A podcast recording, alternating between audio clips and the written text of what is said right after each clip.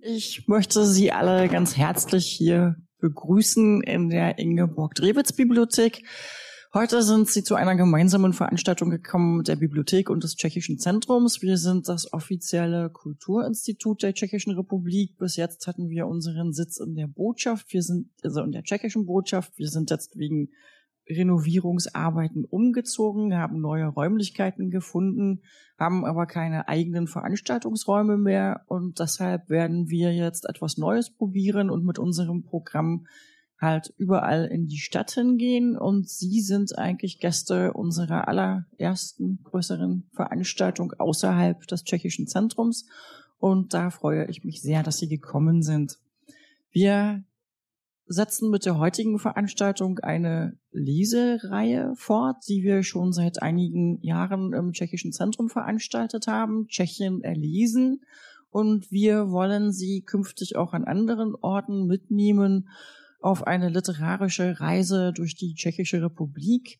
Wir wollen Ihnen verschiedene Autorinnen und Autoren vorstellen aus Tschechien und äh, Sie auch mitnehmen zu einer Reise in verschiedene Landschaften. Heute Abend oder heute ist es fast noch nach Mittag haben wir Anna Bollava zu Gast. Sie stellt uns ihr Buch vor Der Duft der Dunkelheit welches jetzt in der deutschen Übersetzung von Katharina Hinderer im Mitteldeutschen Verlag erschienen ist.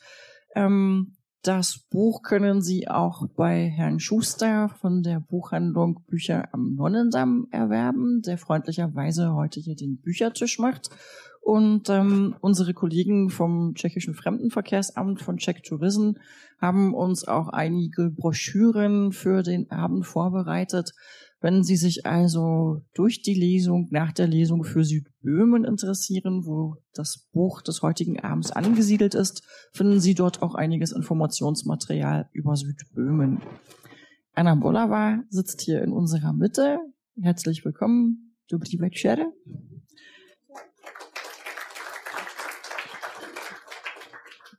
Und ähm, außen sitzt Julia Adam. Sie wird heute die deutsche Stimme sein von Anna Bollava und die Texte in deutscher Sprache lesen. Ansonsten promoviert Frau Adam zu äh, tschechischer Literatur und ähm, ist Germanistin und hat auch Schauspiel studiert. Sie ist also ganz berufen, um heute für uns zu lesen.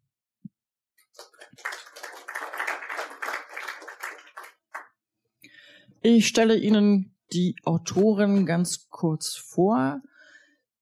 Sie heißt mit eigentlichem, also Anna Bolava ist eigentlich ein Pseudonym. Bolava ist die schmerzhafte, wenn man das auf Deutsche, aufs, ins Deutsche übersetzt. Das hat also durchaus eine Bedeutung. Ähm, eigentlich heißt sie Bohumila Adamova. Sie ist in Südböhmen geboren und aufgewachsen, auch wenn sie heute in Prag lebt. In Prag hat sie studiert, damals an der Karls-Universität Bohemistik und ähm, im Augenblick kann sie sich nicht nur dem Bücherschreiben widmen, sondern sie verdient ihren Lebensunterhalt auch als Lehrerin. Sie unterrichtet Tschechisch als Fremdsprache und zwar für Migrantinnen, die in die Tschechische Republik gekommen sind.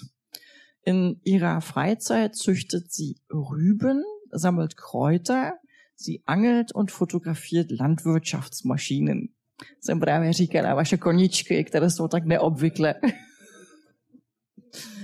um, äh, Frau Adamova schreibt, oder wir sagen einfach heute Abend, Anna Bollava schreibt, seit sie zwölf Jahre alt ist. Und ähm, 2013 debütierte sie mit einer Gedichtsammlung Czerny Rock, das schwarze Jahr. Diese Gedichtsammlung versammelte 40 Gedichte in vier Kapiteln und diese vier Kapitel waren nach den Jahreszeiten benannt. Ähm, man merkt also, dass ihr die Landschaft, ähm, die Natur auch schon sehr früh sehr wichtig war. Und 2015 debütierte sie mit ihrem Roman, welcher auf Tschechisch heißt Dotme in die Dunkelheit. Das zeige ich vielleicht mal hoch. So ist das tschechische Cover gestaltet. Und ähm, mit diesem Buch hat sie damals den Magnesia Litera gewonnen. Das ist der wichtigste tschechische Literaturpreis. Es gab ganz begeisterte Kritiken Und äh, diese feierten eine neue Erzählerstimme in der tschechischen Gegenwartsliteratur. Das Buch ist außerordentlich suggestiv geschrieben und wenn man es einmal in die Hand nimmt, kann man es gar nicht mehr aus der Hand herauslegen. Seither hat Anna Bollowa noch äh, drei weitere Romane geschrieben. Dieses Buch, was wir heute vorstellen, ist im Tschechischen der Beginn einer Trilogie geworden, die sie mit zwei weiteren Titeln frei fortgesetzt hat. Die erschienen in Tschechisch in den Jahren 2017, 2020. Das folgende heißt Kedno zum Boden und das andere Pset Povodní vor dem Hochwasser. Und im letzten Jahr veröffentlichte sie den bisher umfangreichsten Roman Vypravěč, der Erzähler, und der ist auch wieder nominiert für den Magnesia Litera, also für den wichtigsten tschechischen Literaturpreis. Manchmal ist es so, dass doch einige Zeit vergeht, bis die in Tschechien gefeierten Bücher in einer deutschen Übersetzung erscheinen. Im Fall dieses vorliegenden Buches waren es dann doch sieben Jahre. Ähm, zur Übersetzerin Katharina Hinderer sage ich vielleicht noch so viel, dass die tschechischen Zentren zusammen mit dem tschechischen Literaturzentrum in Prag seit einigen Jahren einen Wettbewerb ausschreiben für junge Nachwuchsübersetzer und Übersetzerinnen. Das ist der Susanna Roth Wettbewerb. Und ähm, in einem der ersten Jahre, das muss 2016 gewesen sein, ähm, wurde von einer Jury in Prag gerade ein Kapitel aus dem Buch von Anna Anna Boller war herausgesucht und ähm, zum Wettbewerbstext erklärt und Katharina Hinderer hat damals den Susanna Roth Wettbewerb mit ihrer kurzen Übersetzung gewonnen und ähm, dann später wurde sie vom Mitteldeutschen Verlag angesprochen und hat nun das ganze Buch übersetzt. Katharina Hinderer ist eine Übersetzerin aus Leipzig. Genau, vielleicht nur so viel und hat eine sehr schöne Übersetzung vorgelegt, wie ich finde. Bevor wir gleich eintauchen in den Roman und ähm, einen Auszug hören aus dem ersten Kapitel, möchte ich Frau Bolava fragen zu Südböhmen.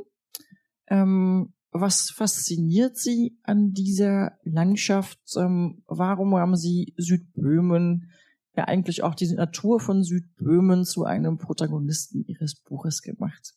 Než začneme jako s opravdovým čtením, bych se chtěla zeptat jako na Jižní Čechy, že jsem říkala, že ta naše řada vezme taky publikum na takovou literární cestu jako skrz Českou republiku a že dneska začni, začneme jako v Jižních Čechách. A mě by zajímalo, co vás na Jižních Čechách fascinuje, proč jste se rozhodli udělat vlastně z krajiny této, tohoto regionu protagonistu, jednu z protagonistů vaší knihy.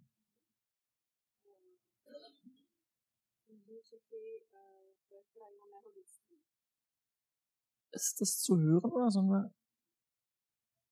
Also. Jižní Čechy jsou krajinou mého dětství. Südböhmen ist die Landschaft ihrer Kindheit, sagt Anna Bolova. A tam, kde prožijete dětství, tak tam vás to drží, nějakým způsobem vás to tam při, přitahuje. E, je to oblast, kterou zároveň nejvíc znáte. Máte ji prochozenou a můžete na ní vzpomínat, takže uh, to je studnice nápadů a jak eh, literárních, tak i, i životních. Já se tam vlastně ráda vracím k rodičům a potřebuju tam být. Anna Bollewa sagt, dass ähm, die Landschaft der Kindheit für gewöhnlich die Landschaft ist oder der Ort ist, wo es einen immer wieder hinzieht. Das ist eine Landschaft, die sie nicht nur genau kennen, die sie auch ähm, durch die sie schon spazier, spazier sind, die sie abgelaufen haben. Und ähm, für sie ist Südböhmen auch ein Brunnen von Einfällen und mit der Landschaft ist sie verbunden, zum einen literarisch, zum anderen aber auch ähm, durch ihr Leben. In Südböhmen wohnen bis heute ihre Eltern, die sie noch immer gerne besucht und das ist ein Ort, an den sie immer wieder gerne zurückkehrt. Und ähm, wenn Sie Südböhmen die Landschaft beschreiben müssten, was ist so einzigartig oder was ist so typisch für Südböhmen? Kdybyste měla popisovat krajinu, co je tam typické nebo co je tam jako jedno, eh, jako takový výjimečný. Mm-hmm. Tak jižní Čechy, konkrétně Vodňansko a Strakonicko, Česko-Budějovicko, to je krajina rybníků a řek. Hned jeden náhon vlastně nám tekl skoro za domem. Já jsem vyrůstala u řeky, takže to mě tak trochu poznamenalo. Dodnes se mi líbí voda, když je někde nějaká vodní plocha, tak to je úplně jiná krajina, mnohem hezčí a šťavnatější, vydat, vydatnější.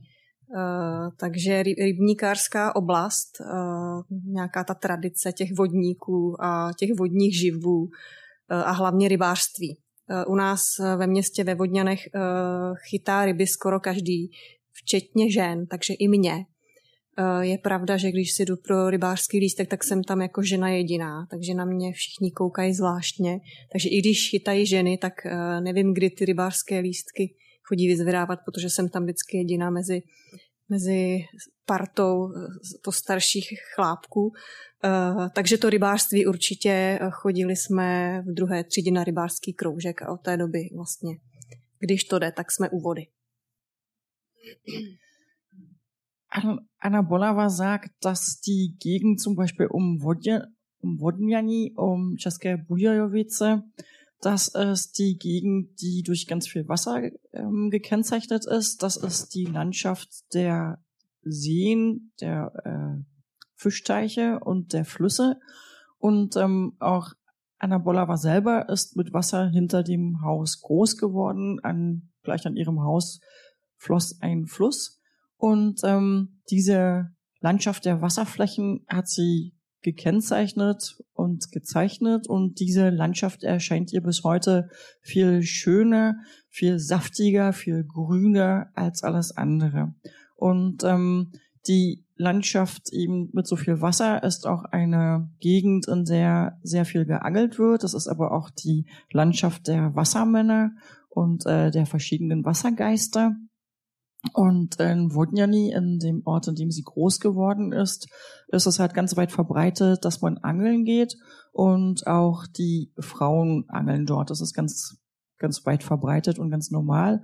Andererseits muss ich sagen, wenn es darum geht, eine Angelgenehmigung sich bei den Behörden zu holen, dann ist sie immer die einzige Frau, die dort ansteht und sie ist ansonsten von älteren Herren umgeben, die dann manchmal auch ein bisschen komisch schauen.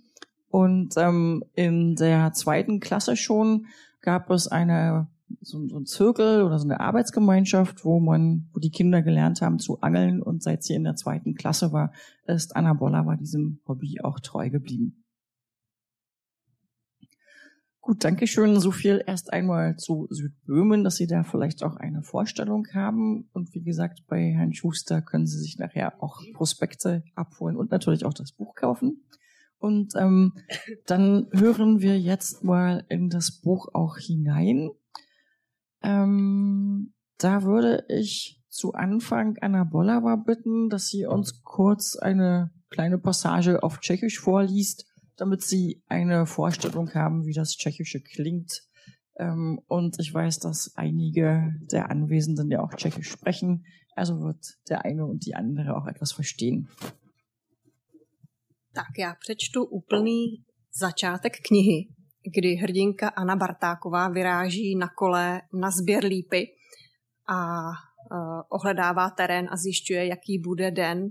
Blíží se samozřejmě bouřka, ta se blíží skoro každý den, uh, takže uh, jakým způsobem nám Anna Bartáková vypráví. Anna Bolava wird ganz den Anfang des Buches vorlesen.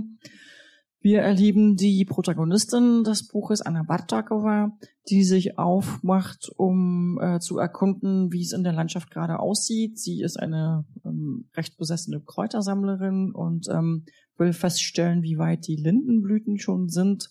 Und ein Gewitter ist im Anzug, so wie das ganz häufig in Südböhmen ist, dass da Gewitter oder im Buch auch ist, dass da häufig Gewitter eine Rolle spielen. Und genau, die Anna Bartakova fährt mit dem Rad los. Mhm.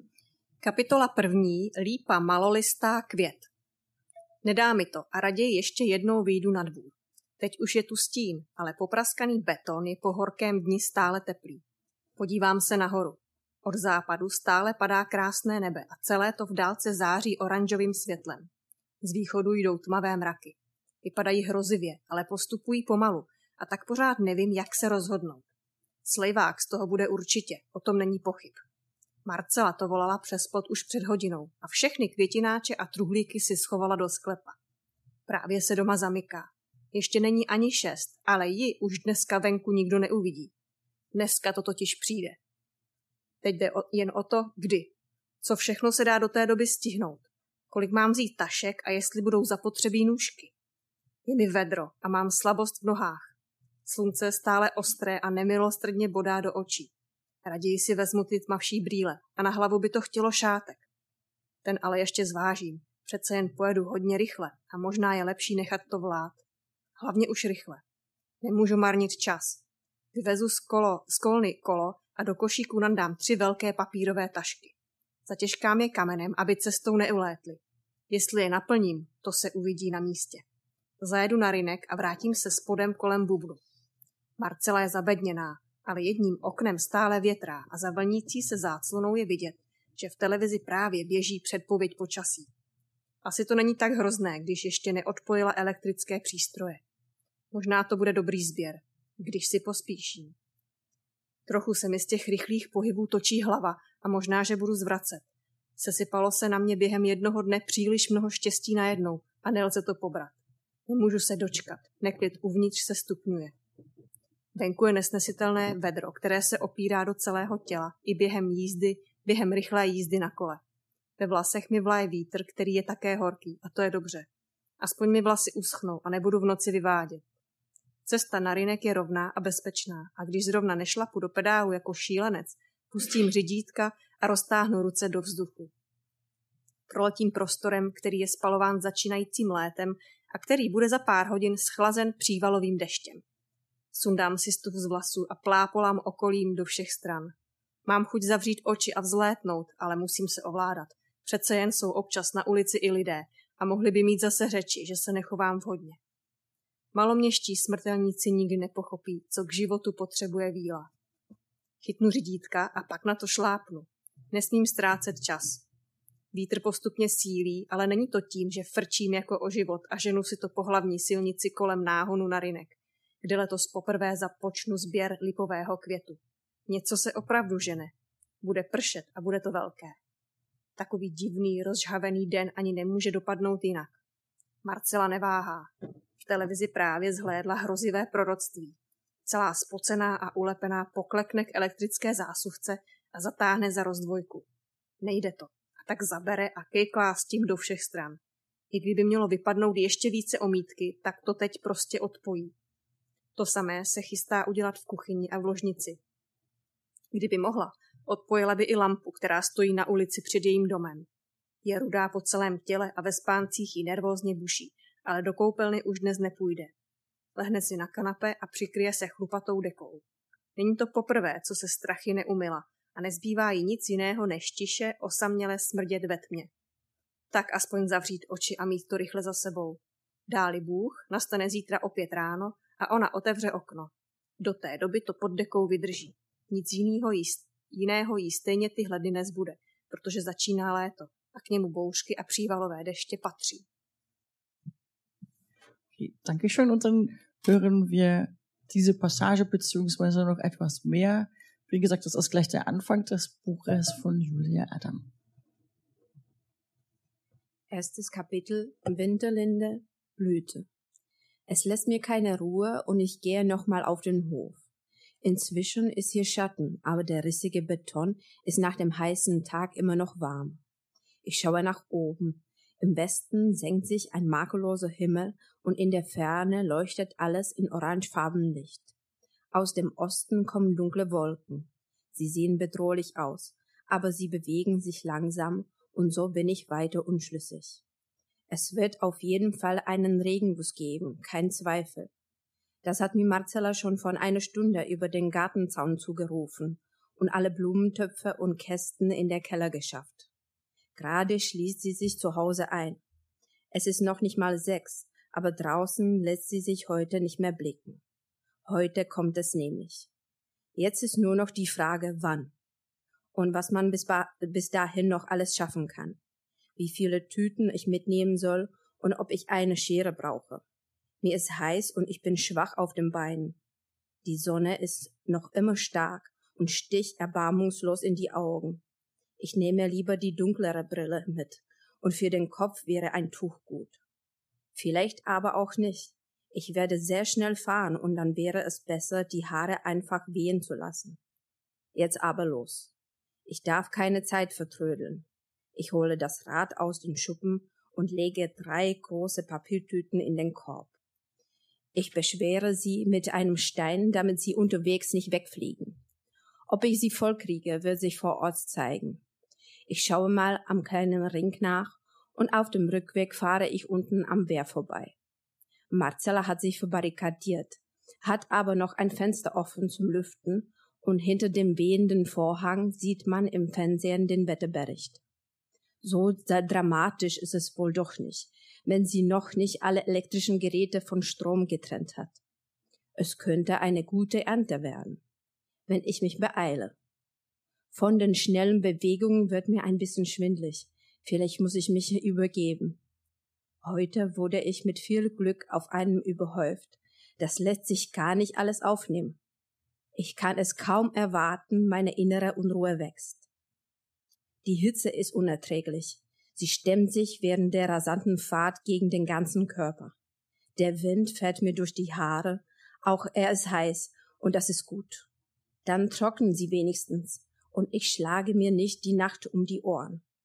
Der Weg zum kleinen Ring ist eben und ungefährlich, und wenn ich nicht gerade wie eine Verrückte in die Pedale trete, lasse ich den Lenker los und streckte die Arme in die Luft. Ich fliege durch den von Frühsommer versägten Raum, den in ein paar Stunden ein Platzregen abkühlen wird. Ich nehme das Habern heraus und das flatternde Haar lodert in alle Richtungen. Ich hätte Lust, die Augen zu schließen und abzuheben, aber ich muss mich beherrschen. Ab und zu ist doch jemand auf der Straße und dann gibt es wieder Gerede, dass ich mich unpassend verhalte. Die kleinstädtischen Kleingeister werden nie verstehen, was eine Fee zum Leben braucht. Ich greife den Lenker wieder und trete kräftig in die Pedale. Ich darf keine Zeit verlieren. Der Wind wird immer stärker. Das liegt aber nicht daran, dass ich wie besessen strample und auf der Hauptstraße an der Schleuse vorbei zum kleinen Ring sause wo ich dieses Jahr mit dem Lindenblütensammeln beginnen werde. Es braut sich wirklich was zusammen. Es wird Regen geben und es wird heftig. So ein seltsamer heißer Tag kann gar nicht anders enden. Marcella zögert keine Sekunde. Gerade hat sie im Fernsehen die bedrohliche Prophezeiung vernommen. Völlig verklebt und verschwitzt kniet sie vor der Steckdose und versucht, die Verteilsdose rauszuziehen. Es geht nicht, also zieht sie fester, ruckelt daran und dreht sie in allen Richtungen. Auch wenn dabei noch mehr Putz abruckelt, sie zieht das Ding jetzt raus. Das gleiche wird sie auch in der Küche und im Schlafzimmer tun. Wenn sie könnte, würde sie auch der Straßenlaterne von ihrem Haus den Strom abdrehen. Sie ist ganz am Körper rot und spürt ein nervöses Pochen in den Schäfen, aber ins Bad geht sie heute nicht mehr. Sie wird sich aufs Sofa legen und sich mit einer zotteligen Decke zudecken. Es ist nicht das erste Mal, dass sie sich aus Angst nicht wäscht und ihr nichts anderes übrig bleibt, als still und einsam im Dunkeln vor sich hin zu stinken. Jetzt wenigstens die Augen schließen und das Ganze schnell hinter sich bringen. So Gott will, kommt ein neuer Morgen und dann wird sie das Fenster öffnen. Bis dahin hart sie unter ihrer Decke aus. Etwas anderes bleibt ihr sowieso nicht übrig, denn der Sommer fängt an und der bringt nun mal Gewitter und Platzregen mit sich. Ich bin an kleinen Ring und die Sonne verabschiedet sich langsam. Zwei Linden blühen noch nicht, zwei sind, zwei sind dabei, aber nur so halb. Die letzte, älteste, ist ein reines Wunder, voller offene Blüten, die schweren Äste hängen fast bis auf den Boden. Ich lasse das Fahrrad ins ungemähte Gras an den Mauer fallen und schon bin ich da. Ich begrüße die ersten schwarzen Käfer und kleinen Fliegen. Mücken schwärmen, tanzen in der Sonnenstrahlen. Da bin ich. Hier habt ihr mich. Ich öffne die Tüte, die über meiner linken Schulter hängt, und greife mir mit der rechten Hand einen Ast voller Blüten, ziehe ihn heran und lege los. Die Bienen waren als erste da, und auf die muss man Acht geben. Die meisten sind hoch über mir und wiegen sich gemeinsam mit dem Baum im warmen Wind. Ihr Getöse ist so allgegenwärtig wie der Lindenduft und beeindruckend wie immer. Es dauerte eine Weile, bis ich mich an den Ort und an die Größe der Blüten gewöhnt habe. Außerdem muss ich ein paar Mal die Tüte verschieben, bis ich die beste Stelle am Arm gefunden habe. Schließlich lasse ich sie von Handgelenk baumeln, weil sie mir von der Schulter rutscht und mich aufhält. Jetzt sollte alles laufen wie geschmiert und jede Bewegung fließend in die nächste übergehen. Das Pflücken von Lindenblüten ist etwas Erhabenes, Wunderschönes. Aber für den richtigen Schwung braucht man jahrelange Übung. Harmonie und Einklang zwischen Hand und Ast werden sogleich mit einer halbvollen Tüte belohnt. Locker innerhalb von zehn Minuten. Wer die Bewegungsabläufe bei Abernten der Blüten nicht perfekt koordinieren kann, nimmt nicht mehr als die Menge für den Eigenbedarf mit nach Hause. Bei uns in der Gegend beherrscht das niemand außer mir, und das freut mich. Die Linden hier gehören mir. Die Linden an den Landstraßen sollen ruhig brach liegen, die Bienen den Blattläusen und dem Staub überlassen. Aber die hier gehören mir. Wir kennen uns von Geburt an und sind füreinander bestimmt. Ich weiß, welchen Ast ich mir vornehmen kann und welchen ich liebe schonen sollte. Über die Jahre habe ich die Unterschiede zwischen den Blüten studiert und kann schon von der Straße aus ihr zukünftiges Gewicht einschätzen. Die kleineren eignen sich besser zum Aufgießen, die größeren wandten in Säcken in Ankaufstelle. Etwas hat mich in die Schulter gestochen. Ich schaue mich danach um und merke, wie heiß es immer noch ist und dass ich Durst habe. Die Haare sind nicht mehr auszuhalten. Ich muss zum Rad zurück, das Haarband holen, das am Lenker hängt. Ich kann es nicht leiden, wenn mir bei der Arbeit etwas in den Mund oder in die Augen gerät. Wieso habe ich kein Tuch? Mir schwirren gerade haufenweise Insekten und lange Haare um den Kopf und ich verliere den Überblick. Ich kann mich nicht mehr konzentrieren und gerate in Panik. Als ich mir den Schweiß von der Stirn wische, fällt mir die Tüte ins Gras. Mit den Händen, die ganz klebrig sind von lauter Schweiß und Blütenpollen, versuche ich, die Haare zurückzukämen. Ein großer, mehrmals mit den Habern umschlugene Dutt beruhigt mich und beherrscht mir wieder freie Sicht. Auf dem Heimweg kann ich die Haare wieder aufmachen und auch die letzten feuchten Stellen unter den wirren Deckhaar trocknen lassen. Mit nassen Haaren gehe ich nämlich nicht ins Bett. Das Gefühl ertrage ich nicht und auch nicht die Schmerzen. Sie tun so, als wären sie nicht da, aber in Wirklichkeit steigen sie sich und das ist gefährlich. Genau wie diese tückische Sonne. Sie sollte eigentlich schon untergehen und Ruhe geben, aber es ist immer noch nicht so weit. Ich stehe ungünstig, durch die Äste scheint sie mir immer wieder direkt in die Augen, und dann fährt mir ein Messer durch die Stirn und bleibt ganz tief drin auf der rechten Seite stecken. Für einen Moment wird es vollkommen dunkel, aber nur ganz kurz. Nach und nach kommt das Licht zurück. Ein tiefes Dunkelblau. Dann verblasst die Farbe und es ist vorbei. Diese tückischen Strahlen. Warum habe ich keine Brille dabei? Ich habe sie doch mitgenommen. Ich werde doch nicht ohne losfahren. Vielleicht habe ich sie unterwegs verloren. Also pflücke ich weiter. Alle ist voller Blüten, aber zufrieden bin ich nicht. Ich kann mich nicht konzentrieren. Schau nervös zu den anderen Ästen, ob es doch besser aussieht. Hier gefällt es mir nicht mehr. Es geht nicht so schnell, wie ich es mir wünschen würde. Und ständig unterbricht irgendetwas den ersehnten harmonischen Bewegungsfluss. Mal ist es eine nur halb abgerissene oder verkümmerte Blüte, dann wieder kleben die Blüten aneinander und haben keine schwarze Flecken. Das ist kein guter Platz. Hier darf ich keine Zeit vertrödeln. Ich rücke Stück für Stück weiter und umrude den ganzen Baum. Nehme von jeder Stelle eine Probe, aber in der Tüte wird es nicht wirklich mehr. Ich gehe weiter zum nächsten Baum. Die Äste sind höher, die Blüten geschlossen. Manche der Kügelchen sind noch gar nicht aufgepflanzt, so früh also. Trotzdem rufe ich etwas ab. Ich will einen Moment verweilen und den mächtigen Duft über mir genießen. In 30 Metern Höhe blüht in der prallen Sonne natürlich alles auf einen Schlag. Aber um da ranzukommen, bräuchte man eine Leiter. Wenn ich eine Leiter hätte. Und wenn diese Linde in unserem Garten stünde und nicht hier vor aller Augen. Wie lange würde ich brauchen, um den Garten, Garten äh, ganzen Baum abzuernten?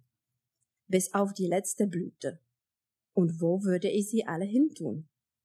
Ich müsste den ganzen Dachboden damit zuschütten, in mehreren Lagen. Und es müsste die ganze Zeit warm sein, mit einer leichten Brise, damit es alles schnell trocknet. Vielleicht würde ich dieses Blütenmeer klettern und dort sterben. Gibt es einen schöneren Tod? Niemand würde mich dort hier finden. Ich würde mich in diesem durchdringenden Duft auflösen, würde in der Dunkelheit auf dem am Boden abgebreiteten Zeitungen verdorren, wie eine seltsame menschliche Blüte. Wie lang würde das bei der Lindenblüten dauern und wie lang bei mir? Wie ist eigentlich das Trocknungsverhältnis des Menschen? Wenn ich tatsächlich den ganzen Baum abernten würde, müsste mich Marcella mit dem Auto in die Ankaufsstelle fahren und würde dann die Hälfte der Einkäufe für das Benzin verlangen. Ich schlucke den trockenen, bitteren Speichel hinunter und vertreibe die unangenehmen Gedanken. Ich steige aufs Rad und fahre weiter. Hier komme ich an keinen offenen Blüten mehr, und das ist ein unerträgliches Gefühl. Ich knurre all die unerreichbaren Blüten an und trete in die Pedale. Das, was sich da zusammenbraut, nähern sich schnell. Die Sonne ist verschwunden. Inzwischen ist klar, dass das heute nur eine erste Kontrollrunde war und ich in ein paar Tagen wiederkomme. Ich werde mich nicht mit Kleinkram abgeben, der einem der Zeit nur Zeit raubt. Ich sammle Kräuter im großen Stil, denn das kann ich. Ich mache das, seit ich vier bin, jedes Jahr, von Frühling bis zum Herbst, von Sonnenaufgang bis zum Sonnenuntergang und darüber hinaus. Außerdem Außerdem Sammeln interessiert mich im Leben nichts mehr. Das Sammeln, das mir alle möglichen Situationen, Menschen und Ereignisse beschert hat und dann alles so kompliziert gemacht hat. Das Sammeln, das man unbedeutendes, unscheinbares Leben bis zur Unkenntlichkeit verhext hat. Es hat ihm Sinn gegeben und ihm den Sinn wieder genommen, es auf den Kopf gestellt und ist in den schlimmsten Momenten besänftigt mein geliebtes Sammeln von Heilkräutern. So, jetzt haben wir kurz die Anna Bartakova kennengelernt, die Protagonistin des Buches. Und mich würde interessieren, Anna Bolava, ähm, wo haben Sie die Inspiration hergenommen für Ihre Heldin? Ähm, Sie haben ja, oder ich habe erzählt, dass Sie selber gerne Kräuter sammeln. Hat die auch ein bisschen von Ihnen oder gibt es ein anderes Vorbild für diese Heldin? Kde jste vzala inspiraci pro tu Anu Bartákovou, která je posedlá právě sbíráním um, léčivých bylin. Uh, má taky něco od vás, nebo kde jste vzala jako vzor, nebo kde se naskytuje vzor pro ní? Tak Anna Bartáková jako postava je e, vymyšlená, je to fiktivní uh, osoba, která neexistuje ve skutečnosti, ale samozřejmě sběr bylin je hodně důležitý i v mém životě, eh, protože eh, jsme vyrostli ve městě, kde existuje výkup na bylin, takže jsme se sestrou celé dětství sbírali a odevzdávali byliny. I když to bylo hodně práce, tak jsme zdaleka nedostávali takové výdělky jako Anna Bartáková v knize. Opravdu to bylo vždycky pár korun, ale tak nějak nás to chytlo a poznamenalo. Takže jsme ten sběr a ty znalosti o bylinách samozřejmě jsem to čerpala z vlastních zkušeností a ta postava přišla úplně sama. Napadla mě nečekaně v červnu a pak se to celé spojilo dohromady a příběh vlastně už pokračoval sám. Also die Figur der Anna Bartakova ist eine völlig fiktive Person. Anna Bolava sagt, dass aber das Sammeln von Kräutern sie auch in ihrem, ihr vertraut ist und sie in ihrem Leben begleitet hat.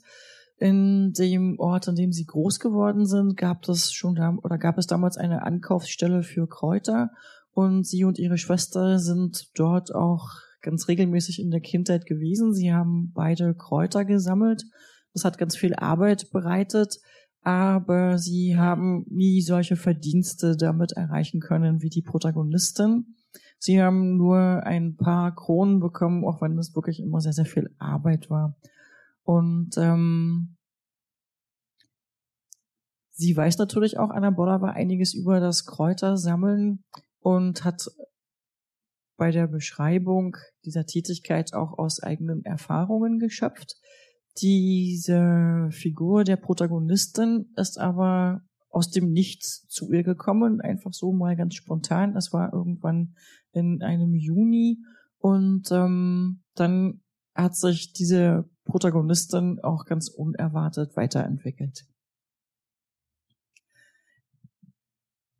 Auf dem Buchumschlag der deutschen Ausgabe heißt es, dass ihr Werk dem Nature Writing zuzurechnen ist. Ähm, gibt es dann bestimmte äh, Autoren oder Autorinnen, die ein Vorbild sind für Sie? Zählen Sie sich selber auch zu diesem Genre? Na německém vydání vaší knihy napsáno, že je to uh, kniha napsána ve stylu nature writing, jako popis nebo psaný jako přírody. Uh, považujete si sama jako součást tohoto žánru? Máte určité literární vzory? A nebo vás to spíš třeba překvapuje, a nemá to nic společného no s vámi? nějak o tom vůbec nepřemýšlím. Já, jako když píšu, tak uh, nemyslím na to, jaký je to žánr kdo to bude číst. Eh, vůbec jakoby tyhle ty technické eh, věci eh, na to nemám jakoby čas.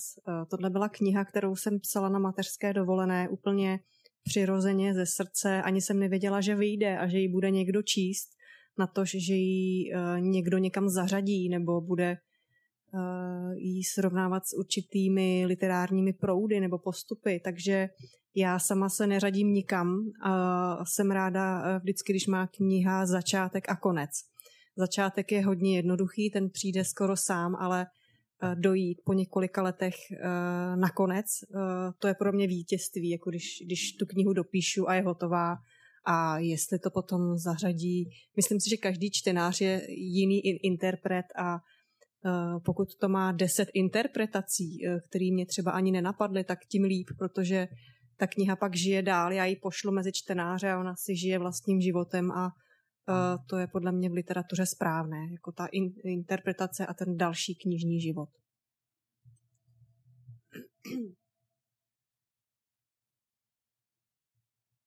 Ich muss das mir ganz kurz aufschreiben, sonst merke ich mir das niemals. Also, wenn ich ein Buch schreibe, sagt Anna Bolava, dann denke ich überhaupt nicht darüber nach, ähm, in keiner, welchem Genre es zuzurechnen ist. Ich denke noch nicht mal daran, ob das Buch später Leser finden wird und auch nicht daran, dass es überhaupt mal rauskommt. Ähm, mit technischen Dingen beschäftige ich mich überhaupt gar nicht. Dafür habe ich gar keine Zeit. Diesen, das vorliegende Buch hat Anna Bolova während ähm, des äh, Mutterschaftsurlaubs geschrieben und ähm, Sie hat, wie gesagt, nicht daran gedacht, das irgendwo einzuordnen, das irgendwo mit zu vergleichen, sondern sie hat es einfach geschrieben. Und ähm, für sie ist es immer ein schönes Gefühl, wenn das Buch beginnt und ähm, wenn sie es dann schafft, ein Buch zu Ende zu schreiben, was manchmal Jahre dauern kann, dann sieht sie das als einen Sieg für sich selber an und freut sich darüber. Und ähm, sie sieht oder sie selber ordnet ihre Bücher halt überhaupt nicht ein und ähm, denkt oder überlässt, überlässt das sehr gerne, überlässt das sehr gerne ihren Lesern und sie denkt, dass jeder Leser, jede Leserin auch ein ihr Buch interpretieren kann. Und ähm, wenn es zehn verschiedene Interpretationen ihrer Bücher gibt, dann freut es sie umso mehr. Und ähm, dann ist das auch richtig und das Buch lebt ja gerade durch die Leser sein weiteres Leben und so sollte es auch sein. Und das ist eine Sache, die ihr halt an der Literatur auch gefällt. Ähm, diese Anna Bartakova ist eine äh, besessene Kräutersammlerin. Ähm, das deutet sie ja selber schon an. Was anderes hat in ihrem Leben keinen Sinn. Sie gerät da fast wie so in einen Strudel und ähm, das äh, tägliche Leben, ihr Lebensunterhalt als Übersetzerin wird ihr immer unwichtiger und ähm, sie gerät fast wie in so einen Strudel und ähm, das ganze Leben konzentriert sich nur auf das Kräutersammeln. Der Höhepunkt ihrer Woche ist immer der Dienstag, weil der Dienstag ist der Tag, wo sie in die Ankaufsstelle geht und ihre Kräuter dort abgibt und verkauft und wo sie halt ihr Geld mit verdient. Und ähm, man merkt, dass diese Person immer mehr den Bezug verliert und ähm, manche Sachen auch nicht so eindeutig wahrnimmt und als Leser oder Leserin ist man so ein bisschen irritiert auch über diese Person, weiß manchmal gar nicht so genau, was man ihr glauben soll, was man ihr nicht glauben soll, was, wo sie sich vielleicht täuscht, wo sie selber irgendwie etwas nicht mitbekommt. Und äh, darin besteht für mich auch so der Reiz dieses Buches, dass man als Leser und als Leserin gezwungen ist, ähm, sich so sein eigenes Bild zu machen und sein eigenes Bild äh, so fast so wie bei einem Krimi zusammenzusetzen. Und bevor wir gleich nochmal in das Buch hineinhören, würde mich interessieren, was die Anna Bollava eigentlich für ein Verhältnis zu ihrer Heldin hat. Ist sie ihr sympathisch? Versteht sie die? Sie hat ja schon mal gesagt, dass die Heldin manchmal so ein bisschen sehr, dass sich ihre Geschichte weiterentwickelt hat, wie sie das gar nicht erwartet hat. Ja, was ist ihr Verhältnis zu dieser Anna Bartakova? Já jsem právě říkala, že vaše hrdinka je úplně, má takovou jako obsesi, že jako se soustředuje už jenom jako na sbírání těch bylin, že vrchol jejího týdne je vždycky úterý, když je odevzdává, že nechá časem jako všechno stranou, že je úplně jako prostě propadla tomu sběru bylin, že vnímá ten život jako skrz svoji jako vlastní optiku, občas zvláštní optiku občas klame jako při vyprávění a e, mě jako čtenáře jako připadá zajímavé si skládat jako vlastní obraz a ne úplně jako důvěřovat ty Aně. A mě by zajímalo, jaký k ní máte vztah jako ke svý protagonistce. Jako říkala jste, že uh, se ten příběh vyvíjel dál, mm. jako vlastně, že žije vlastním životem, tak si to budu představit, mm. že vás třeba občas jako i překvapila, ale jaký k ní máte Určitě. Vztah? Já jsem Anu Bardákovou vymyslela a ona potom začala žít vlastním životem, mm, tak jak to dělá eh, každá literární postava, eh, která je vymyšlená jenom z, z části, ale uh, začne jednat po svém při tom psaní. Stačí, když sednete k počítači a dáte jí prostor a ty postavy uh, ožijí a začnou uh, se chovat uh, tak nějak, uh, že to ani autor neví ale jinak uh, Anna Bartáková... Udělá to občas nějakou pauzu? Dobře. To, to nebude tolik. Okay. Also, ähm, Anna Bollava sagt, ja klar, die Anna Bartakova, ihre Protagonistin, die hat wirklich sie des Häufigen überrascht und hat angefangen, ihr eigenes Leben zu leben. Und es ist eigentlich immer so, wenn sie sich zum, an den Computer setzt und ähm, eine Figur, die eben so, zum Teil erdacht ist, dann entwirft, dann beginnt diese Figur wirklich ihr eigenes Leben zu leben. Und es reicht, wenn sie als Autorin ihren Figuren etwas Raum einräumt, dann leben die halt so weiter, wie, ja, wie sie wollen.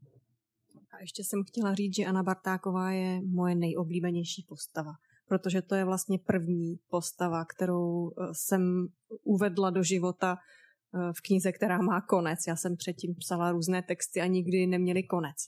Eh, ale do tmy byl text, o kterém jsem věděla, že ten konec udělám, že ho napíšu a že se mi to povede. Proto si tak vážím toho, když má kniha konec. Uh, tak. Ale ještě jsem chtěla dodat, že ani já třeba dodnes nevím o Aně Bartákové úplně všechno. Also Anna Bollauer sagt, dass äh, die Anna Bartakova, die Protagonistin ihres Buches, bis heute eigentlich ihre liebste literarische Gestalt ist, weil sie die erste war, die sie ins Leben geführt hat. Und ähm, Anna Bollauer hat zwar auch schon zuvor geschrieben, aber sie hat es vorher nicht geschafft, einen Text wirklich bis zu seinem Ende zu führen.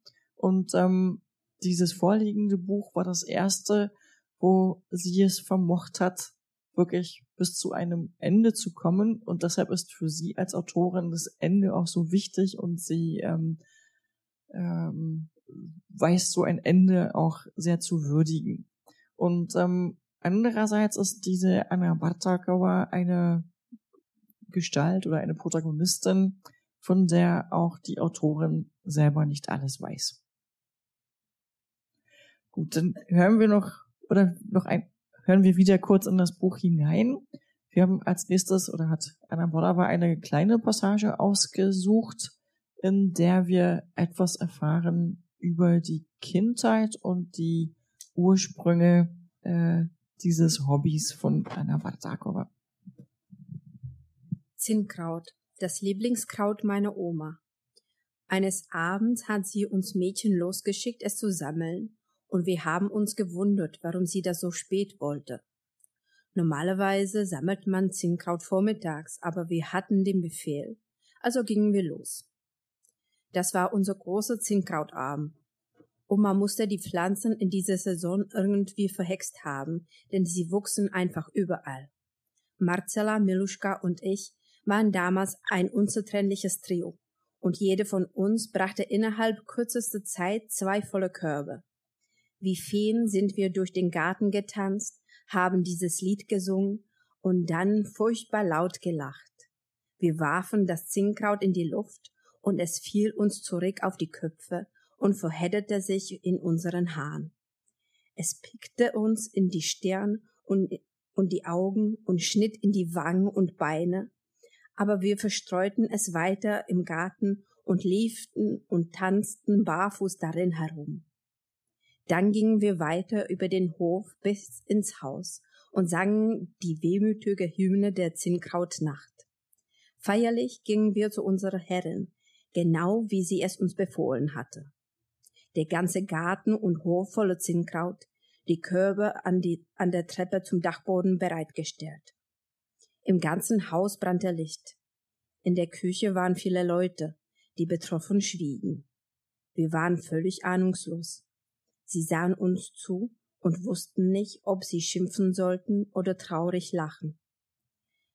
Dann brachte sie uns ins Schlafzimmer, wo Oma auf dem Bett lag, tot.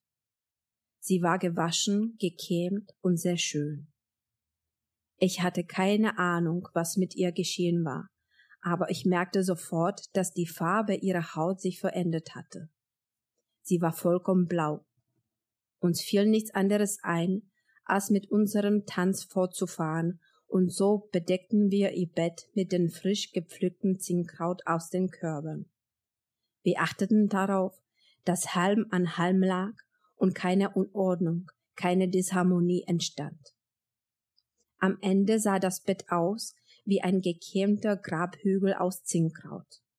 In der Mitte rackte der Kopf heraus, den ich bis zum letzten Moment anflehte, die Augen zu öffnen alte Hexen, tönte es hinter unseren Rücken und Opa kam herein. Er nahm einen Stock und stürzte sich auf uns. Wir rannten kreischend weg. Danach habe ich meine Großmutter nicht mehr gesehen. Nach ihrer Beerdigung ging unsere Familie auseinander und es war nie wieder wie früher. Das Zinnkraut erinnert mich an all das, wie meine Oma sich an ihrem letzten Abend eingerichtet hatte wie sie alles geplant hat, ohne uns etwas zu sagen. Sie war immer allen einen Schritt voraus, und das habe ich bewundert. Gut, Dankeschön. Ähm, in dem Buch gibt es ganz viele, also die, die Anna Bartak, aber die äh, besessene Kräutersammlerin erzählt eigentlich meistens vom Kräutersammeln, von ihren Ausflügen in die Natur. Und manchmal gibt es dann so Rückblicke, Rückblicke und Sprünge und Assoziationen. Und so setzt sich eigentlich auch das ganze äh, oder lernt man als Leserin auch das soziale Umfeld der äh, Protagonistin kennen. Wir haben jetzt also gelernt, dass sie zwei Cousinen hat, Milena und Marcela. Marcela ist auch ihre Nachbarin, die in dem Garten nebenan wohnt mit den schönen geflügt, ge, äh, gepflegten Blumenkübeln oder Blumen vor den Fenstern. Ähm, es gibt weitere Figuren wie die Männer, die in der Ankaufsstelle für Kräuter arbeiten. Im Laufe der Zeit lernt man, dass die Anna auch mal verheiratet war. Die hatte auch mal einen Mann, haben sich dann getrennt. Es gibt einen Schwiegervater, bei dem äh, absolviert die Anna einen schicksalshaften letzten Besuch im Altenheim.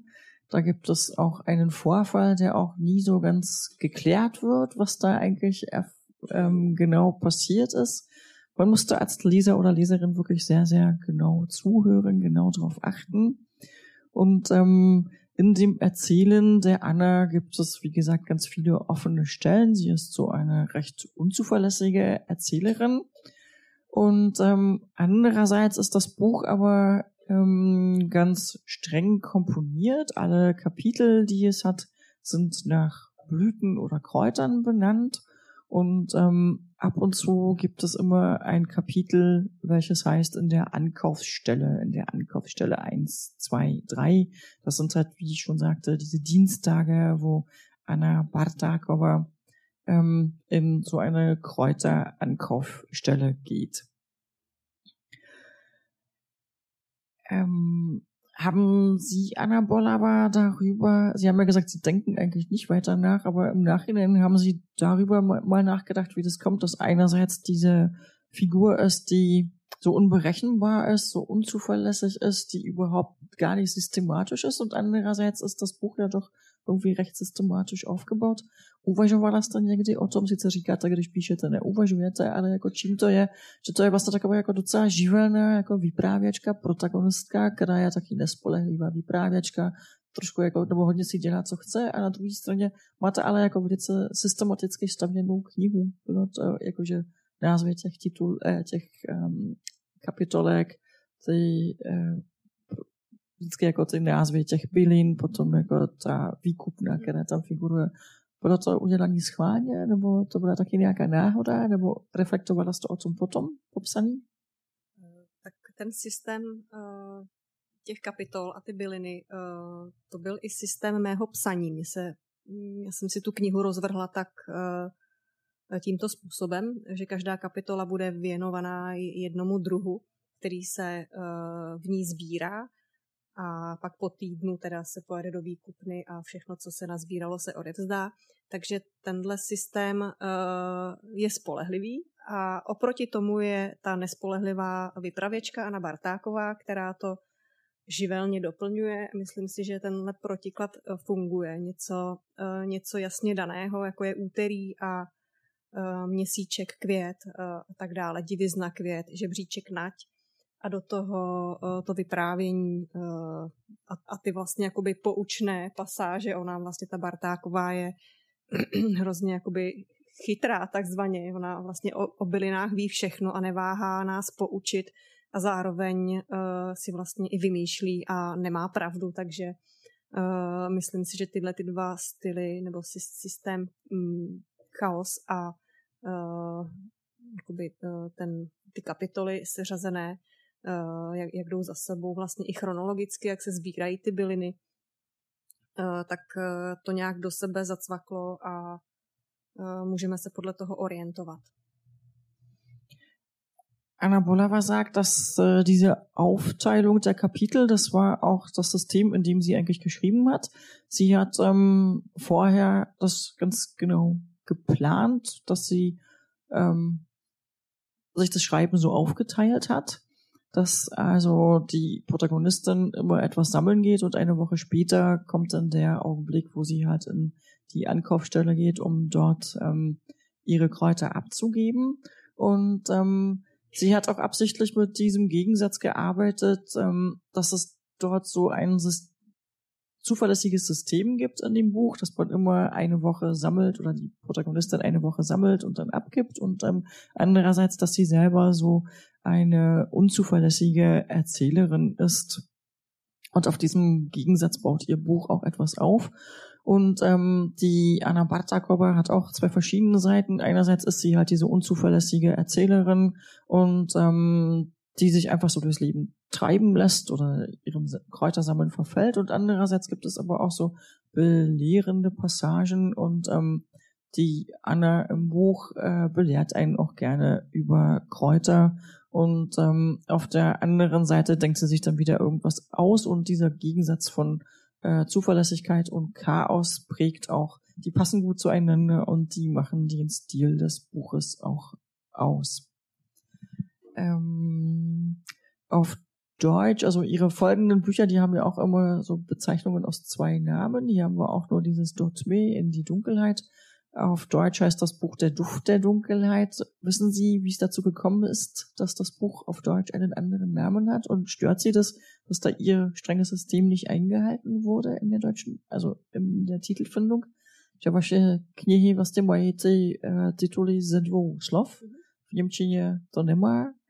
Uh, víte, jak k tomu došlo, že se v Němčině vybral jiný titul a um, Vadí vám to, nebo jako souhlasí, nebo je to pro vás OK? Eh, tak pozadí neznám, ale nevadí mi to. Myslím si, že to není zas tak eh, jako významově eh, je to stále stejné, nebo má to podobný význam, možná je to i, i hezčí jako překlad. Určitě netrvám na těch dvou dvouslovných názvech, rozhodně ne v překladech. Takže Eh, já jsem původně, když jsem tu knihu psala, eh, tu českou, tak jsem ji nazvala nejkrásnějším názvem, co vůbec může být, a to je sice sběr léčivých bylin.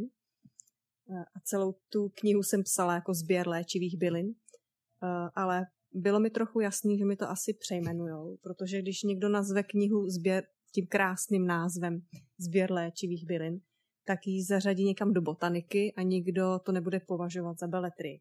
Takže jsem se už smířila s tím, že mám jiný název, který se mi taky líbí, už jsem si zvykla. A jestli to v německém překladu jakoby víc voní, je tam ta vůně, že jo, ten závan, tak proti tomu nic nemám. Ja. Anna Bollauer sagt, dass sie den Hintergrund für die Titelfindung im Deutschen nicht kennt, ähm, dass das ihr aber scheint, dass das ähm, semantisch erhalten ist und dass, der, dass die Bedeutung ja wiedergegeben wurde und dass sie sich in die Titelfindung bei den Übersetzungen auch überhaupt gar nicht einmischen möchte und dass sie ihr Buch sowieso ursprünglich unter einem anderen Titel geschrieben hat. Und zwar hat sie sich den schönsten Titel ausgedacht, den sie sich überhaupt nur vorstellen konnte. Und so sollte ihr Buch heißen Das Sammeln von Kräutern oder von Kräuterpflanzen. Und ähm, ihr war aber klar, dass wahrscheinlich, wenn das Buch jemand herausgeben wird, dass ähm, man dann einen anderen Namen finden wird, weil ihr schönster vorstellbarer Titel ja doch ähm, eher auf die Botanik verweist und nicht auf Belletristik. Und ähm, so hat sie sich inzwischen auch an den anderen Namen gewöhnen müssen und gewöhnt. Und ähm, ihr macht das nichts aus. Und der deutsche Titel, wenn der etwas duftiger ist als der tschechische, dann findet sie das eigentlich auch nur gut.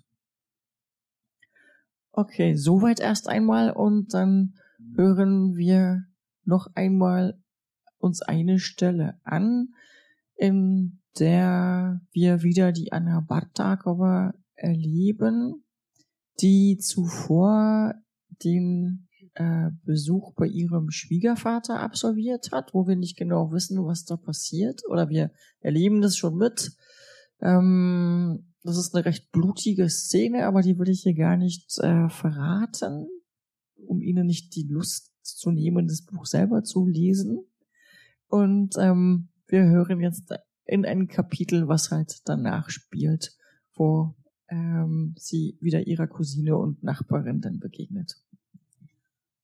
Sechstes Kapitel Großblütige Königskerze Blüte. In der Nacht hat es genieselt und draußen ist immer noch alles feucht. Was das Sammeln betrifft, ist heute wieder ein verlorener Tag. Dabei wäre sicher noch Holunder zu finden gewesen. An ein paar Stellen gibt es noch Reste und das Trocknungsverhältnis ist nicht schlecht. Ich muss mir jetzt genau überlegen, äh, in was ich meine Energie und Zeit stecke. Davon habe ich so viel, wie ich mir nur wünschen kann, aber meine verletzte Hand bremst mich wieder. Dann ist da noch das Wetter, das aufsehbare Zeit nicht gut aussieht. Ich muss nicht mal das Radio anschalten. Ich weiß alles schon vorher von Marcella. Nach der gestrigen Enttäuschung bei der Ankaufsstelle sollte ich mich entscheiden, was keinen Sinn mehr hat. Schöllkraut auf jeden Fall. Das raubt mir Zeit und den Platz auf dem Dachboden, und es erniedrigt mich. Ich werde es verbrennen, geschieht ihm recht. Der Sommer fängt an und dann ist Schluss mit diesen ganzen Unkräutern. Den Spitzwegerich muss ich ignorieren. Ich schwöre es. Aus gesundheitlichen Gründen entsage ich dem Zinnkraut. Solange das feuchte Wetter anhält, mache ich um alle Taubnisselstandorte einen Bogen und versuche die Ausbeute in der zweiten Phase zu verdoppeln.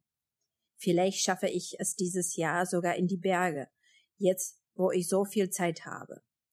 Dort sind die Bedingungen ganz gut für späte Taubnisseln.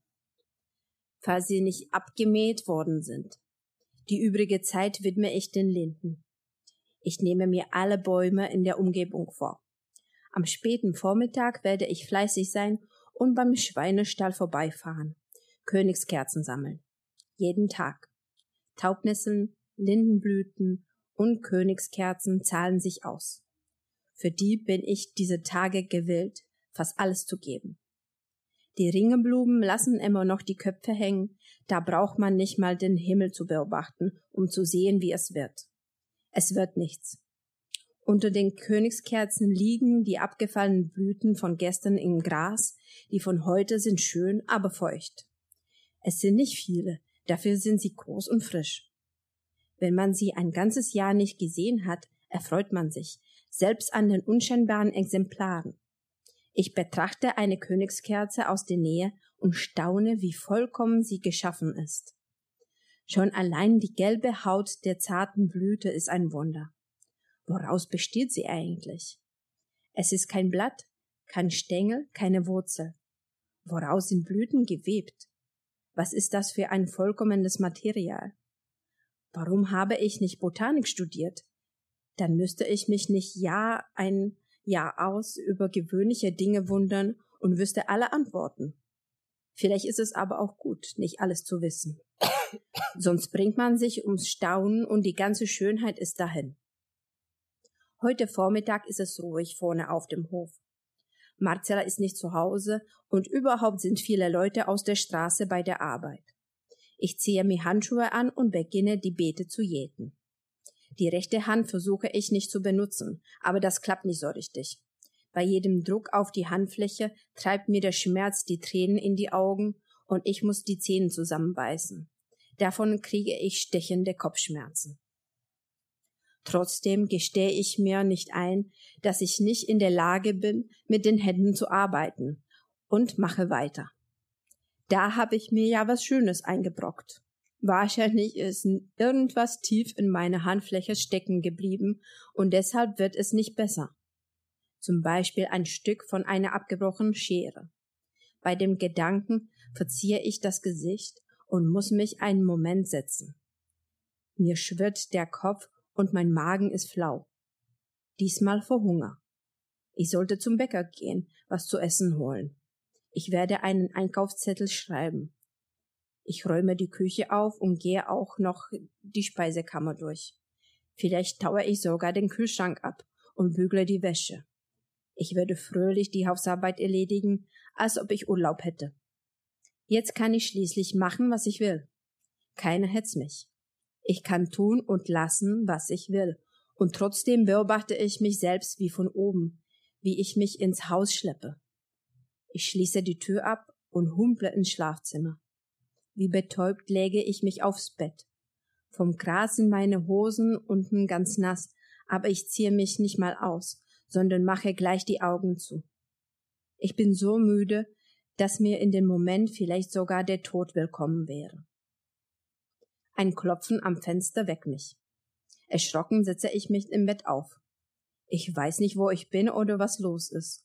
Sofort habe ich ein schlechtes Gewissen, als hätte ich irgendwas versäumt.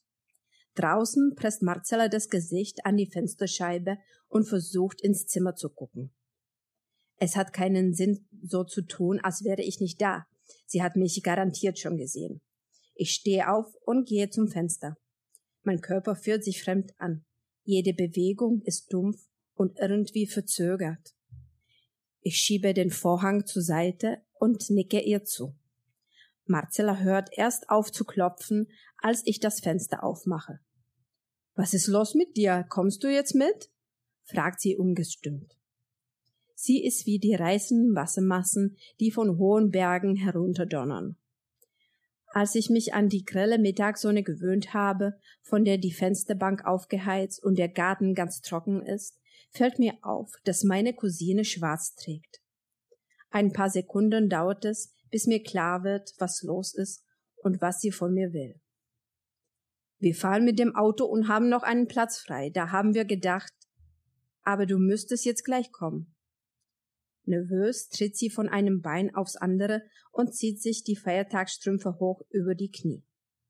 Ich schüttle den Kopf und schließe die Augen. Also kommst du nicht mit? Gut.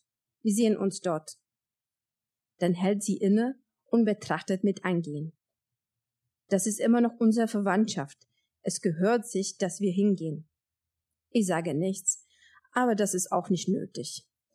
Marcella sieht mich mitleidig an und schüttelt den Kopf. Sie fügt noch hinzu, dass sie auf ihre drei Vorratsdosen von mir wartet, also wenn ich sie abwaschen und zurückgeben könnte, wäre das eine gute Tat. Und wenn ich nicht zur Beerdigung komme, erzählt sie mir später alles. Bevor sie verschwindet, beugt sie sich zu mir, als könnte uns vielleicht jemand hören, und raut mir verschwörerisch zu. Das wundert mich nicht. Ich hätte das auch gemacht. Dann schließe ich auch schon das Fenster und bin wieder allein. Was hätte sie auch gemacht? Im Zimmer ist es kühl und ich bin durchgefroren. Ich war überhaupt nicht zugedeckt. Ich gehe durchs Haus ins Badezimmer und warte lange, bis warmes Wasser aus dem Hahn kommt.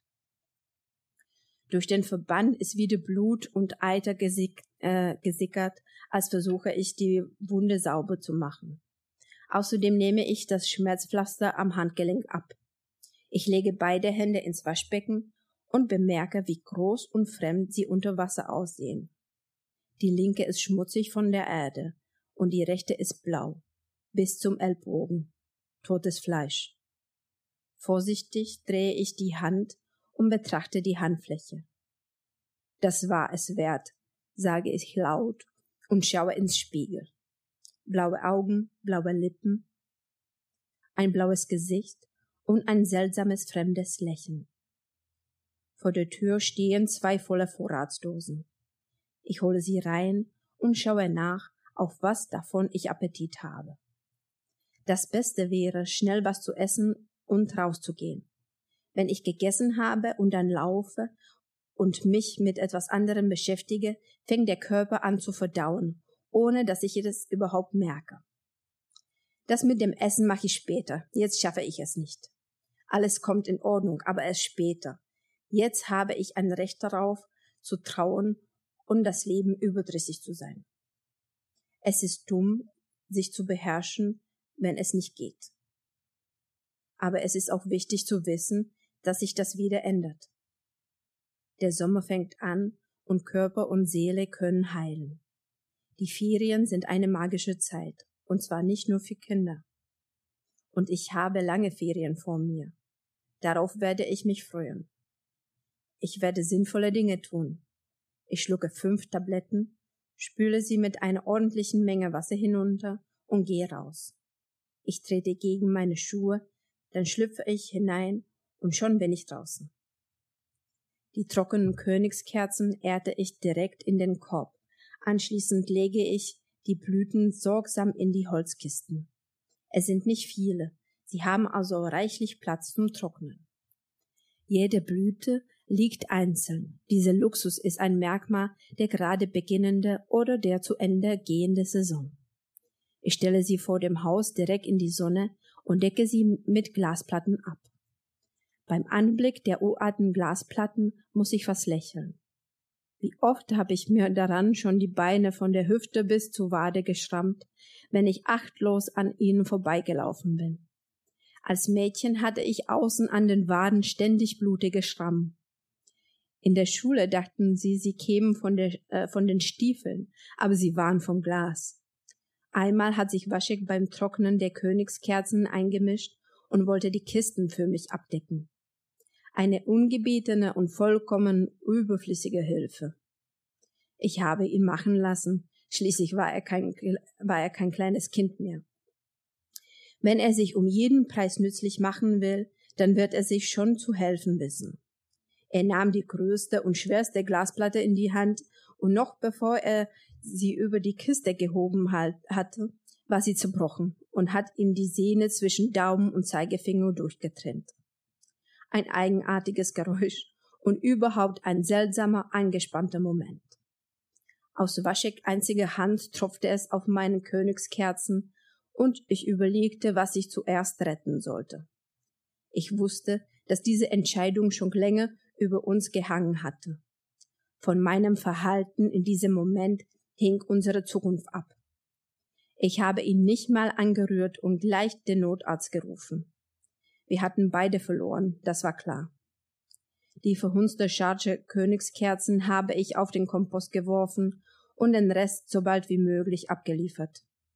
In dem Sommer wurden sie in der Ankaufsstelle ständig als zweite Wahl eingestuft. Angeblich waren sie schwarz geworden. Ich konnte mir das nicht erklären. Ich hatte sie trocken gepflückt und in der prallen Sonne getrocknet. In dem Jahr gab es kein Problem mit Regen und alles lief so gut. Ich spürte zwar, wie sich die Beziehungen in unserer Familie verschlechterten, aber dass mir jemand absichtlich schaden könnte. Waschek war es nicht, der mochte die Königskerzen. Er hatte sich zwar mit Jacken angefreundet, und die beiden pissten mir mit Absicht auf die Taubnesseln an den Garagen, aber an den Königskerzen hätte er sich nicht vergriffen. Es freute ihn sogar, dass man für ein Kilo Blüten 300 Kronen bekommt, obwohl das alles gleich unter dem Fenster wächst. Einmal hatte diese zauberschöne Blume sogar ganz aus der Nähe gemalt und das Bild einrahmen lassen. Ich weiß nicht mal, wo es angeblieben ist. Ansonsten brachte Waschek nur noch seinen Vater zu uns mit sonst trieb sich bei den Königskerzen niemand herum. In dem Sommer waren alle Chargen auf irgendeine Weise schadhaft. Am Ende hat es laut meinem Schwiegervater einen so starken Regen und Sturm gegeben, dass über Nacht fast alle Königskerzen im Garten herausgerissen worden waren und mit dem morgendlichen Sammeln Schluss war. Es tat mir leid, weil es so schöne, gesunde Pflanzen gewesen waren, um die es wirklich schade war. Noch mehr tat es mir leid, als mir Marcella in wichtigen Ton auseinandersetzte, dass sie von einem starken Regen ja wohl etwas wissen müsste und dass sie bei sich auf dem Hof keine Schäden zu verzeichnen hatte. Sie zeigte auf den Eimer, mit dem sie das Regenwasser auffing und an dessen Strichen sie die Niederschlagsmenge ablas und schüttelte den Kopf. Es hat höchstens genieselt stellte sie nachdenklich fest. An meiner Stelle würde ich sie nichts drauf geben, der Eimer sei staubtrocken. Okay, danke schön. Also Sie merken, Sie müssen das Buch wirklich selber lesen, wenn Sie ähm, dahinter kommen wollen, wie weit man der Protagonistin überhaupt trauen kann und inwieweit nicht. Ähm, mich würde interessieren, noch von Anna Bolava, wenn, oder wie sieht es eigentlich heute aus in Südböhmen oder überhaupt in dieser Gegend? Die ist ja teilweise auch recht unberührt. Es gibt sehr schöne unberührte Landschaften.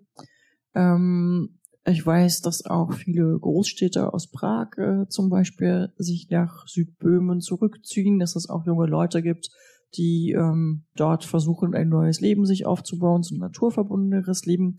Gibt es heute eigentlich auch noch diese Ankaufstellen für Kräuter? Ist das Kräutersammeln dort immer noch weit verbreitet? Um, zajímalo, jak to dneska vlastně vypadá v jižních Čechách. Vím, že třeba i mladí lidi jako z velkého města uh, se stáhnou z velkého města a chtějí začít nový život jako blízko k přírodě právě v jižních Čechách, že je tam nedočená krajina. Um, je to dnes ještě roz, jako sběr bylin, je to dneska ještě rozšíření a nakupují se byliny ještě ve velkém? Dělá se to ještě? Určitě, výkupna stále existuje. Die Ankaufsstelle gibt's immer noch, sagt Anna na klar. A výkupní ceny jsou stále stejně malé. Aber die Ankaufspreise sind leider immer noch so klein wie, wie i und je. Takže stále se svojí sestrou sbíráme. Also Anne und ihre Schwester sind immer noch dabei, Kräuter zu sammeln. A někdy, když se podaří nějaké krásné, šťastné úterý o prázdninách v červenci, v srpnu, tak je jedeme odevzdat a nejezdíme teda nejezdíme na kole ani pěšky, ale už jedeme autem, protože výkupna se posunula do sousední vesnice, takže není to tak jednoduché a máme toho taky hodně. Takže je to taková, takový slavnostní prázdninový okamžik, že jedeme odevzdat byliny. Also Anna sagt, klar gibt es noch eine Ankaufsstelle und ähm, ihre Schwester und sie erleben bis heute noch des Öfteren so einen wunderschönen Dienstag im Juli oder im August, also in der Zeit der Sommerferien, wo sie zur Ankaufsstelle für Kräuter fahren. Sie sind aber nicht mit dem Rad unterwegs, sie sind auch nicht zu Fuß unterwegs, sondern nehmen das Auto, weil die Ankaufsstelle zum einen umgezogen ist in das Nachbardorf und das halt etwas weiter wäre und zum anderen haben sie auch relativ viele Kräuter oder relativ schwere Ware, die sie da abgeben müssen. A jinak výkupně se poměrně daří. Uh, expanduje i do okolních zemí a dokonce nakupuje i nějaké byliny z Číny. Uh, je to levnější koupit si bylinky nějaké chybějící z Číny, než je vykoupit uh, od českých sběračů, což je zajímavé. Eh, a ta výkupná má eh, různé, jakoby vyrábí své čaje a eh, různé bylinné přípravky, takže myslím si, že tomu nějak doba přeje, že ty sběrači jsou možná starší a starší, nevím, jestli sbírá nějaká mladá generace, ale určitě je to spíš jakoby pro, pro hm, činnost pro důchodce, nebo vždycky byla, vždycky tam v té výkupně potkávají spíše starší lidé, eh, ale osobně nemám o, výkupnu strach. Myslím si, že se jí daří a, a i kdyby se jí nedařilo, tak si to nebudeme připouštět. Je to pořád stejně dobré.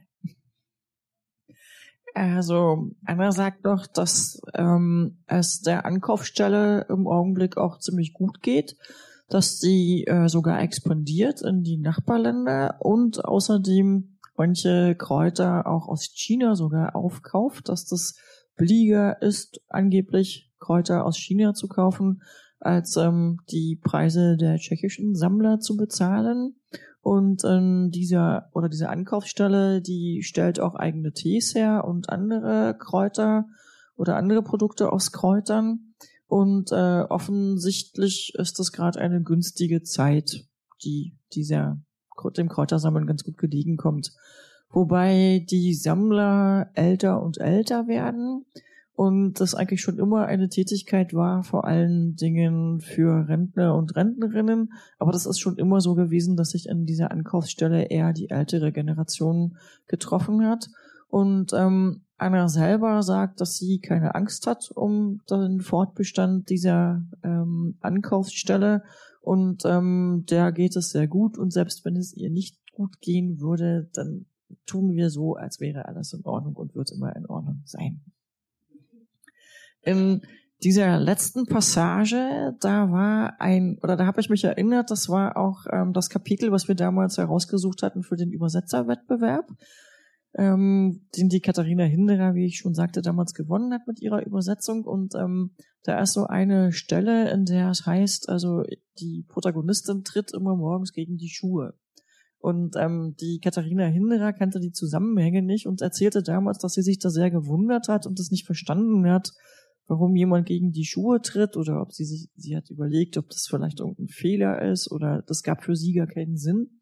Wenn man das ganze Buch kennt, dann weiß man, dass ähm, in der Gegend, wo die Protagonistin lebt, dass da Schlangen verbreitet sind und Nattern und dass man da als erstes morgens gegen die Schuhe tritt um sicher zu sein, dass in den Schuhen keine Schlange sich verbirgt, die einen dann in den Fuß beißen könnte.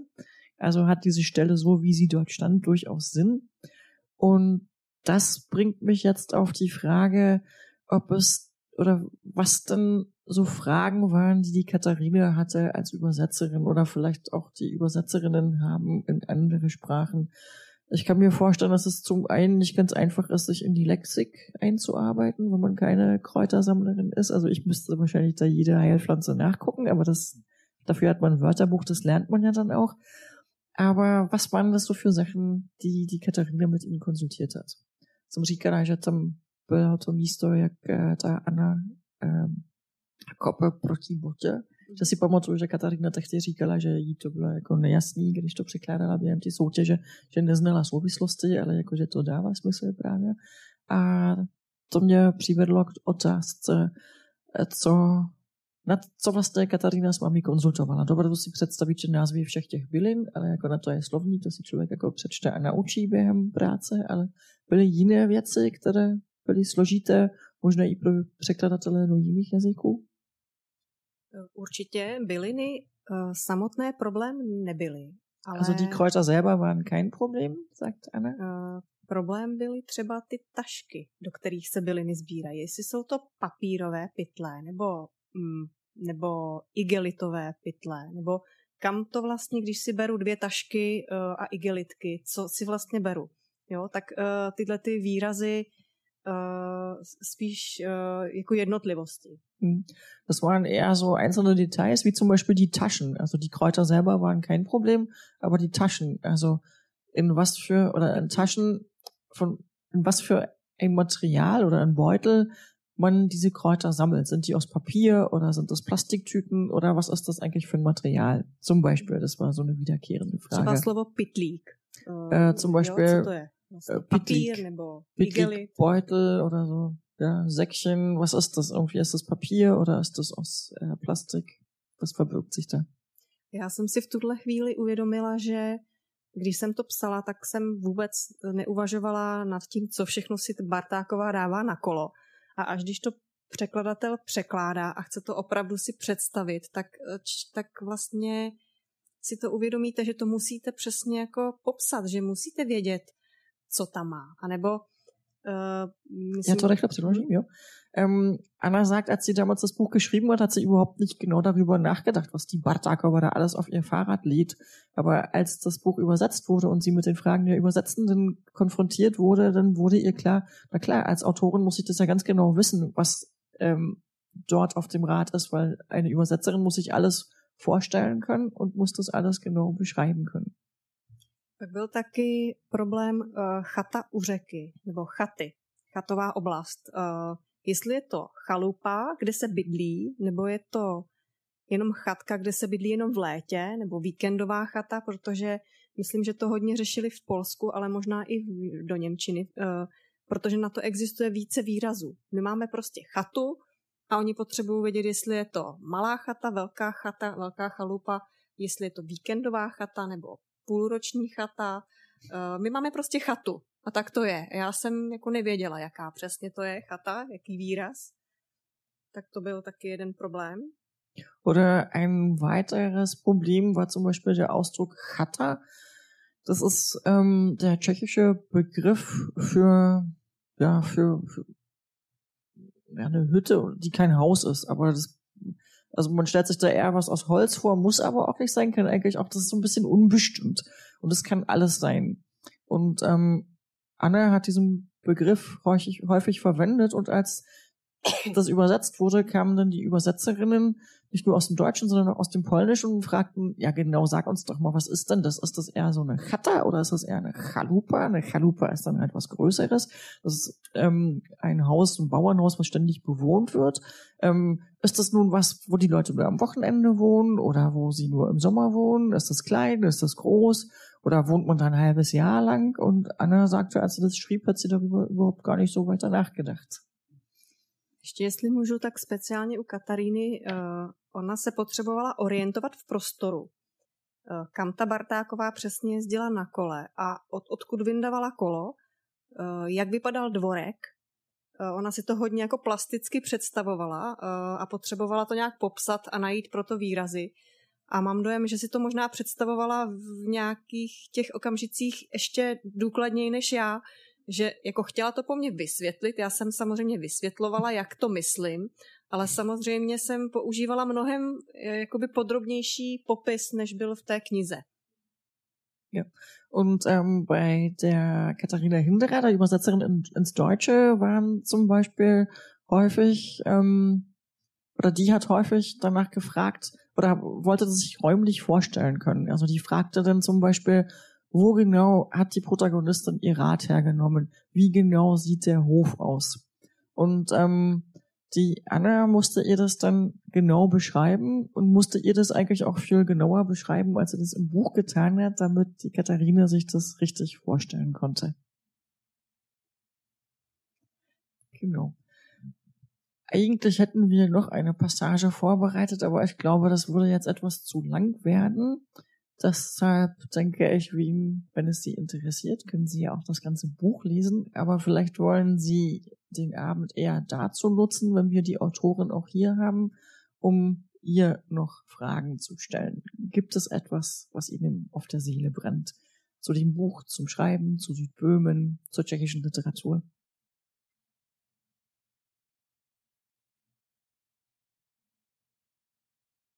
Ja, bitte.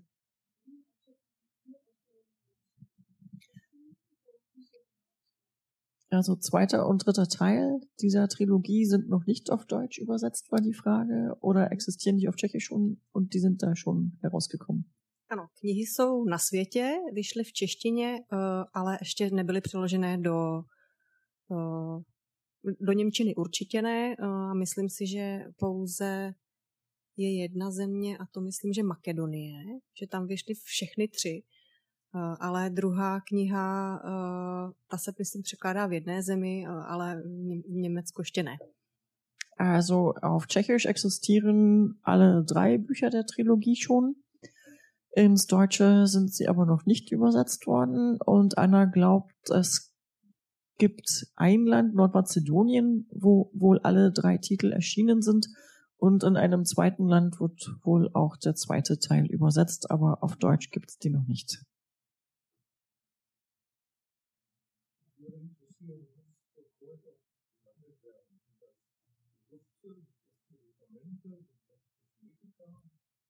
Ähm, also wofür? Gott, jetzt, jetzt werden Sie aber gleich merken, wenn ich was übersetzen soll, ich werde keinen Kräuternamen kennen. Um, takže to byla otázka, jako co se vlastně jako sbírá jako z těch bylinek, jestli to jsou spíš kořeny, anebo jako na co se to sbírá. A já jsem varovala, že když teďka používáte nějaké názvy, tak to nepřeložím. Eh, tak každá bylina má svou část, kterou eh, sbíráte. Obvykle to nať eh, nebo květ nebo list. Kořen je to taky někdy, ale pouze u, u vybraných druhů. Also bei jeder Kräuterpflanze ist es so, dass man einen bestimmten Teil sammelt. Das kann ähm, das Laub sein, das kann der Stängel sein, das kann die Blüte sein. Und es gibt nur bestimmte Pflanzen, bei denen auch die Wurzeln gesammelt werden. A samozřejmě ty léčivé účinky uh, to, to ovládají uh, ti výrobci těch směsí, které kombinují různé části sušené. Uh, zajímavé je pro, pro sběrače, že třeba hluchavka, to je taková jakoby květina typu vím, kopřiva, to květoucí, tak to je jedna z nejtěžších vlastně bylinek, protože z toho musíte vyštípávat ty drobné kvítky a za kilo vám pak dají třeba 800 korun což je poklad. A když uh, tu samou rostlinu seberete jako nať, hluchavka nať, jakože ji podkosíte a usušíte to celé, tak za kilo máte třeba jenom 50 korun. To jsem nikdy nepochopila a vždycky, když jde sestra a natrhá hluchavky, tak říkám, nemůžeš trhat na tě, musíš jenom ty květy, ale jí to prostě nedá, trhá na tě. Já to moc nechápu. Uh, ale tak tahle ta rostlina třeba má dvě výkupní ceny podle toho, jak moc se jí věnujete. To je taková jako záhada.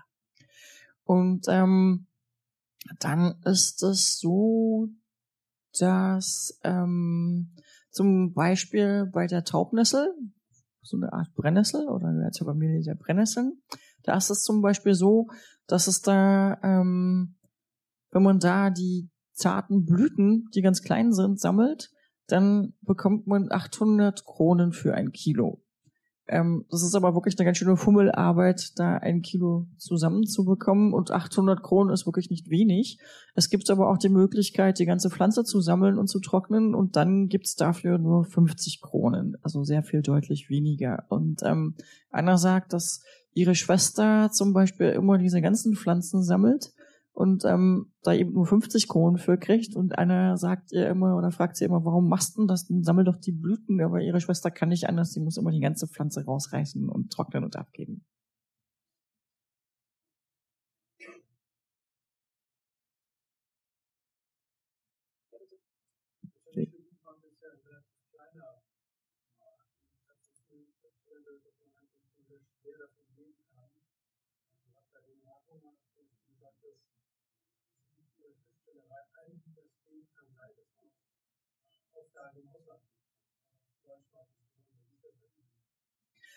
Český trh je vlastně poměrně malý a hodně autorů nemůže jako žít z tržeb jako knih, nebo vůbec jako sepsaný, že třeba i Radka Denemarková říkala, že jako může žít z knih teprve od doby, co jí vycházejí knihy i v překladu.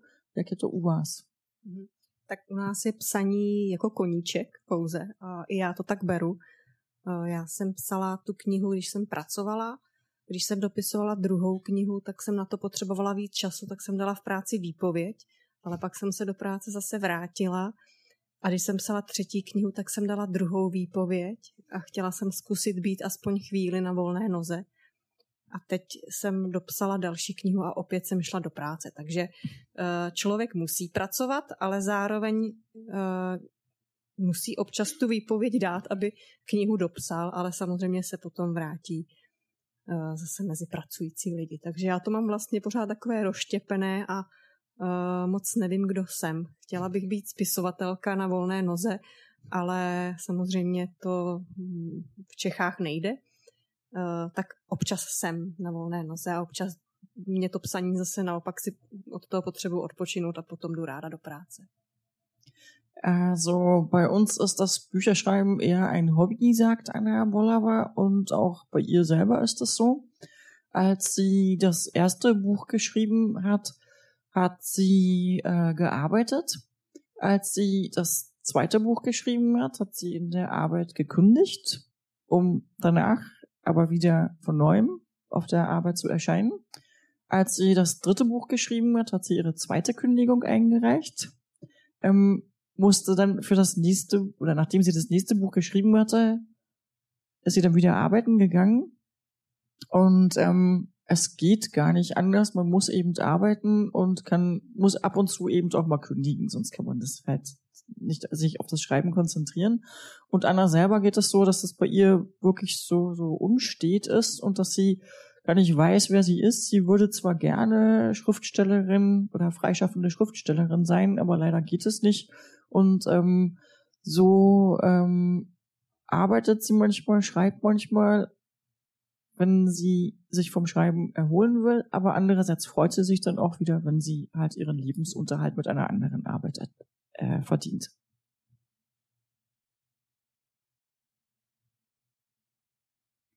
Gut. Ja, doch, eine Frage gibt's noch.